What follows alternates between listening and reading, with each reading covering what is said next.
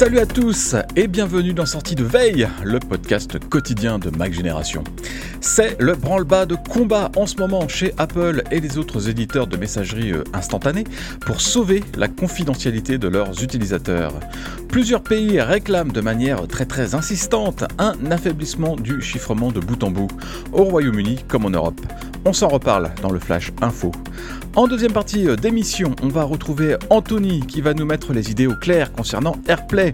Oui, c'est une technologie vieille de quasiment 20 ans maintenant, on imagine mal vivre sans, alors ça méritait bien un petit topo. Nous sommes le jeudi 29 juin, voici les actus qu'il ne fallait pas manquer ce matin. La pression monte pour qu'Apple mette en place une porte dérobée dans le chiffrement de bout en bout 10 messages. Ce chiffrement est une sécurité pour s'assurer qu'une discussion soit vraiment privée entre deux correspondants, c'est-à-dire que personne d'autre ne puisse y accéder, euh, pas même Apple. Mais voilà, ce chiffrement coince depuis des années un peu partout dans le monde, comme par exemple au Royaume-Uni. Le gouvernement britannique est en train de faire passer une loi qui veut imposer aux messageries une analyse du contenu des conversations pour y euh, rechercher des contenus pédopornographiques. Apple s'y oppose très officiellement, tout comme Signal ou encore WhatsApp. Mais le projet de loi a l'air bien parti pour être adopté. Ce n'est pas tellement euh, mieux parti de ce côté-ci de la Manche, vu qu'un texte est aussi en discussion au niveau de l'Union européenne. Et là aussi, l'idée est d'affaiblir le chiffrement de bout en bout pour pouvoir espionner le contenu des conversations, toujours dans le cadre de la lutte contre les contenus pédopornographiques.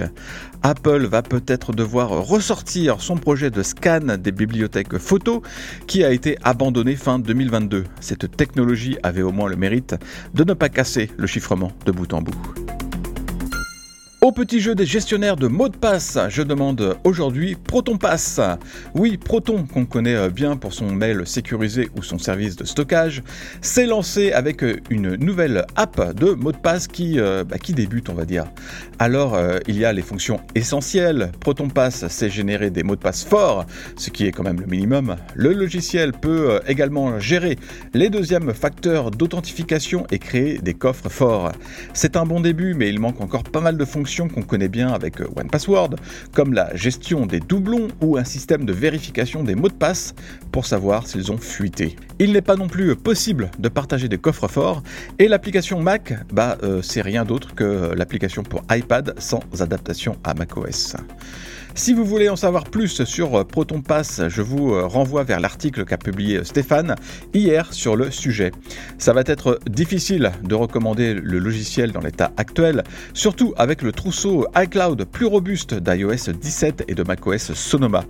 Mais les utilisateurs qui ont investi dans l'écosystème Proton pourront peut-être s'y intéresser, surtout qu'il y a en ce moment une offre spéciale à 1 euro par mois avec engagement. La prudence est de mise quand on achète des babioles connectées venant de Chine. On ne sait jamais trop ce que ces fabricants tripatouillent avec nos données privées. On en a eu un exemple avec un moniteur de batterie pour voiture qui se vend une trentaine d'euros sur Amazon. Une fois branché, le boîtier permet de suivre la santé de la batterie dans une application mobile, iOS ou Android. Il se trouve que cette application partage en clair les informations de localisation de l'utilisateur avec des serveurs basés en Chine et tout particulièrement auprès de la compagnie AMAP, qui est une filiale d'Alibaba. Le tout évidemment sans que l'utilisateur ait expressément donné son accord.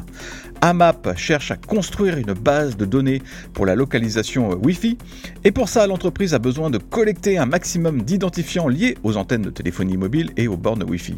Ces informations sont ensuite utilisées pour permettre à un appareil de se localiser rapidement. On peut rappeler ici qu'il est possible de désactiver le partage de localisation des applications depuis les réglages de confidentialité de votre iPhone.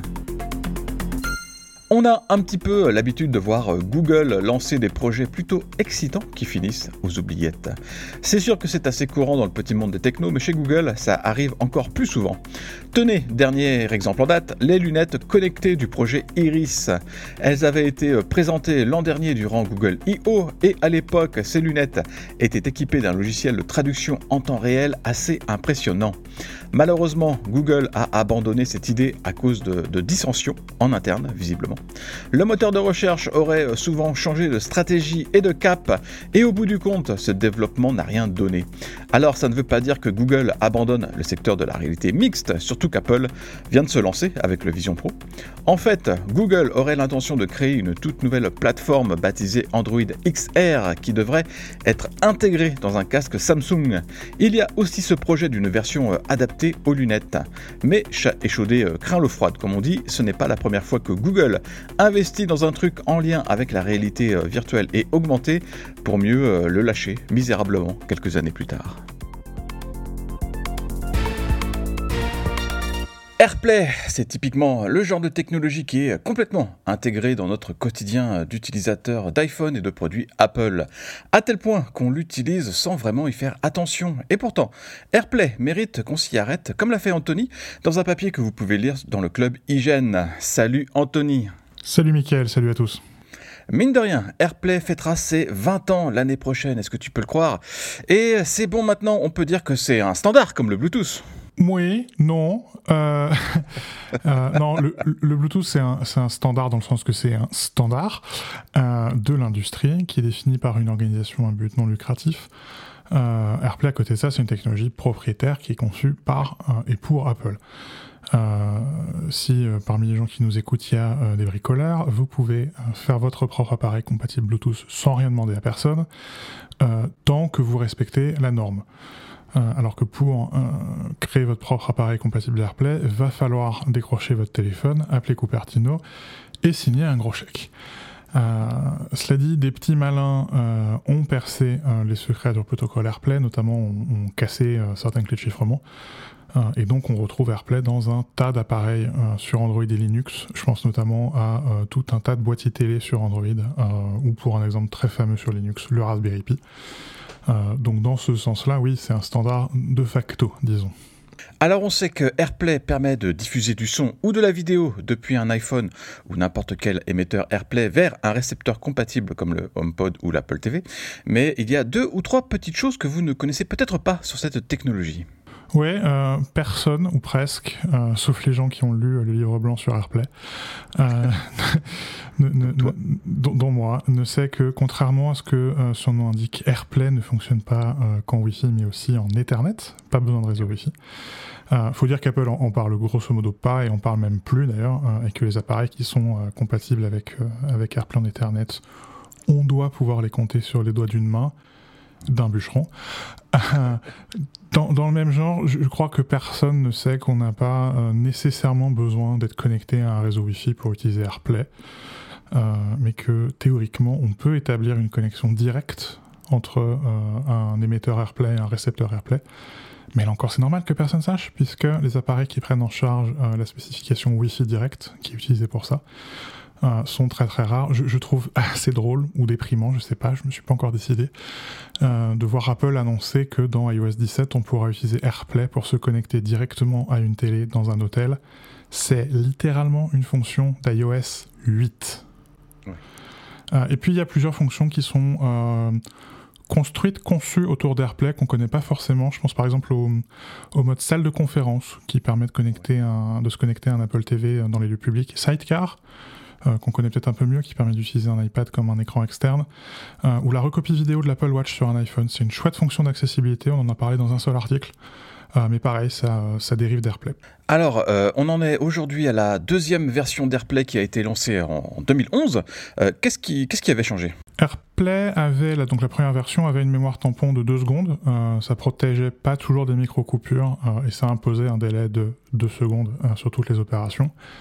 Euh, AirPlay 2, lui, il a, un, tampon de plusieurs minutes, donc ça protège les coupures. Euh, mais en même temps, des opérations comme le, réglage du volume ou les, autres manipulations sont euh, quasi instantanées, donc ça c'est sympa. après, il y a des choses plus compliquées, mais qui sont, très importantes et auxquelles on pense pas forcément. Par exemple, dans AirPlay 2, on a la distinction entre des signaux dits short form et long form. c'est ce qui évite qu'une notification, par exemple, donc short form, n'interrompe un podcast, long form, ou qu'un coup de fil, short form, ne coupe pas la musique, long form. donc on peut diffuser quelque chose tout en continuant d'utiliser son iPhone à peu près normalement, ce qui n'était pas le cas avec AirPlay premier du nom. Et puis surtout, et ça je pense que c'est un peu plus connu, AirPlay 2 peut diffuser vers plusieurs récepteurs sans le moindre décalage. Quand avec Félix, on a fait euh, le guide sur Je veux le top des enceintes AirPlay, on a mis une demi-douzaine d'enceintes AirPlay dans la même pièce. Ça marche. Euh, c'est ce qu'on appelle souvent le, multi-room. Euh, les récepteurs compatibles avec, le, avec le multi-room et AirPlay 2, ils apparaissent d'ailleurs dans l'application maison, à quelques exceptions près. ce qui est pas mal parce que du coup, ça permet de les contrôler avec Siri. Donc même des choses qui sont pas forcément Apple. Euh, et qui ne sont pas forcément très connectés, via l'application maison, via AirPlay, euh, deviennent euh, soudainement magiquement compatibles avec Siri. AirPlay utilise donc le, Wi-Fi, enfin en général, pour le transfert de, fichiers qui sont beaucoup plus gros qu'avec le Bluetooth. Pour autant, c'est toujours pas possible de transférer depuis un iPhone des fichiers sans perte en audio ou en 4K HDR pour la vidéo. Est-ce qu'on sait pourquoi ça coince au niveau d'Apple et est-ce que la concurrence se débrouille mieux? AirPlay 2 remonte à 2011 et ça se sent. Euh, le, le, le, Wi-Fi, ça offre une bande passante suffisante. Enfin, on pourrait faire passer de la vidéo, je sais pas, 8K euh, HDR avec une bande son en Dolby Atmos lossless, soyons fous. Euh, ça poserait zéro problème. Donc le problème n'est pas de ce côté-là. L'audio et la vidéo, c'est quand même des choses relativement simples au final. Euh, ma suspicion, c'est qu'Apple s'est beaucoup focalisé sur les AirPods et sur leur connexion Bluetooth un peu trafiquée. Euh, et elle n'a pas vraiment touché AirPlay. La dernière fois qu'elle a touché AirPlay, c'est pour euh, une toute petite bidouille qui permet d'utiliser une paire de HomePod en stéréo comme une barre de son sur Apple TV. Euh, mais finalement, c'est pas grand chose par rapport au protocole de base. Euh, la concurrence s'en sort pas forcément mieux, en tout cas pour la musique. Euh, Google et Sonos prennent en charge la haute résolution à 24 bits 96 kHz. Euh, et le système EOS, qui est euh, le système de Denon et Marantz, fait 24 192. Enfin, quelque part, ça manque d'un AirPlay 3 qui serait repensé pour l'audio spatial. Tu vois, l'équivalent des AirPods, mais pour AirPlay. Ce serait pas mal. Est-ce que AirPlay a pas pris un, petit coup de vieux 20 ans plus tard? Si, et c'est à mon avis ce qui pose, enfin, ce qui ce qui pose ce problème et puis ce qui explique qu'on n'est pas sur AirPlay 3, quoi. Euh, et puis il y a des choses un peu compliquées. Par exemple, le HomePod et l'Apple TV, ils se connectent directement au serveur d'Apple pour récupérer les flux Apple Music. Euh, donc quand tu penses diffuser vers ton HomePod ou vers euh, ton Apple TV depuis ton iPhone, mais en fait c'est pas le cas. ce sont des appareils indépendants et ton iPhone, dans ce cas-là, ça n'est qu'une simple télécommande. et Apple fournit des outils au service de streaming pour qu'ils fassent pareil. Donc quelque part, Apple travaille activement à réduire l'usage d'AirPlay. C'est quelque part c'est un paradigme d'une autre époque. Euh, ça reste très pratique, euh, mais, il faudrait probablement un gros boulot pour le mettre au goût du jour. Euh, je suis pas certain que ça vaille le coup du point de vue d'Apple. C'est quand même beaucoup plus facile de dire bah non, on se connecte directement euh, depuis les serveurs. On a des appareils indépendants avec des super processeurs. Ils ont qu'à faire le boulot. Mhm. Mais enfin, quelque part, j'aimerais avoir tort, j'aimerais être démenti, j'aimerais qu'il y ait AirPlay 3 là l'an prochain.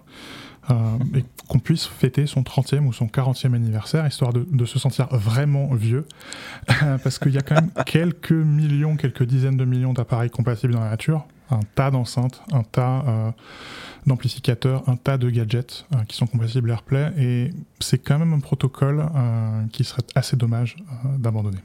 Eh bien merci pour ce coup de projecteur sur AirPlay, une technologie aussi omniprésente que, que transparente qui mérite, comme tu disais, sûrement un petit coup de frais de la part d'Apple. Salut Anthony Salut Mickaël, salut à tous et merci à vous tous de nous suivre toujours plus nombreux chaque matin. On se retrouve très bientôt pour de futures aventures.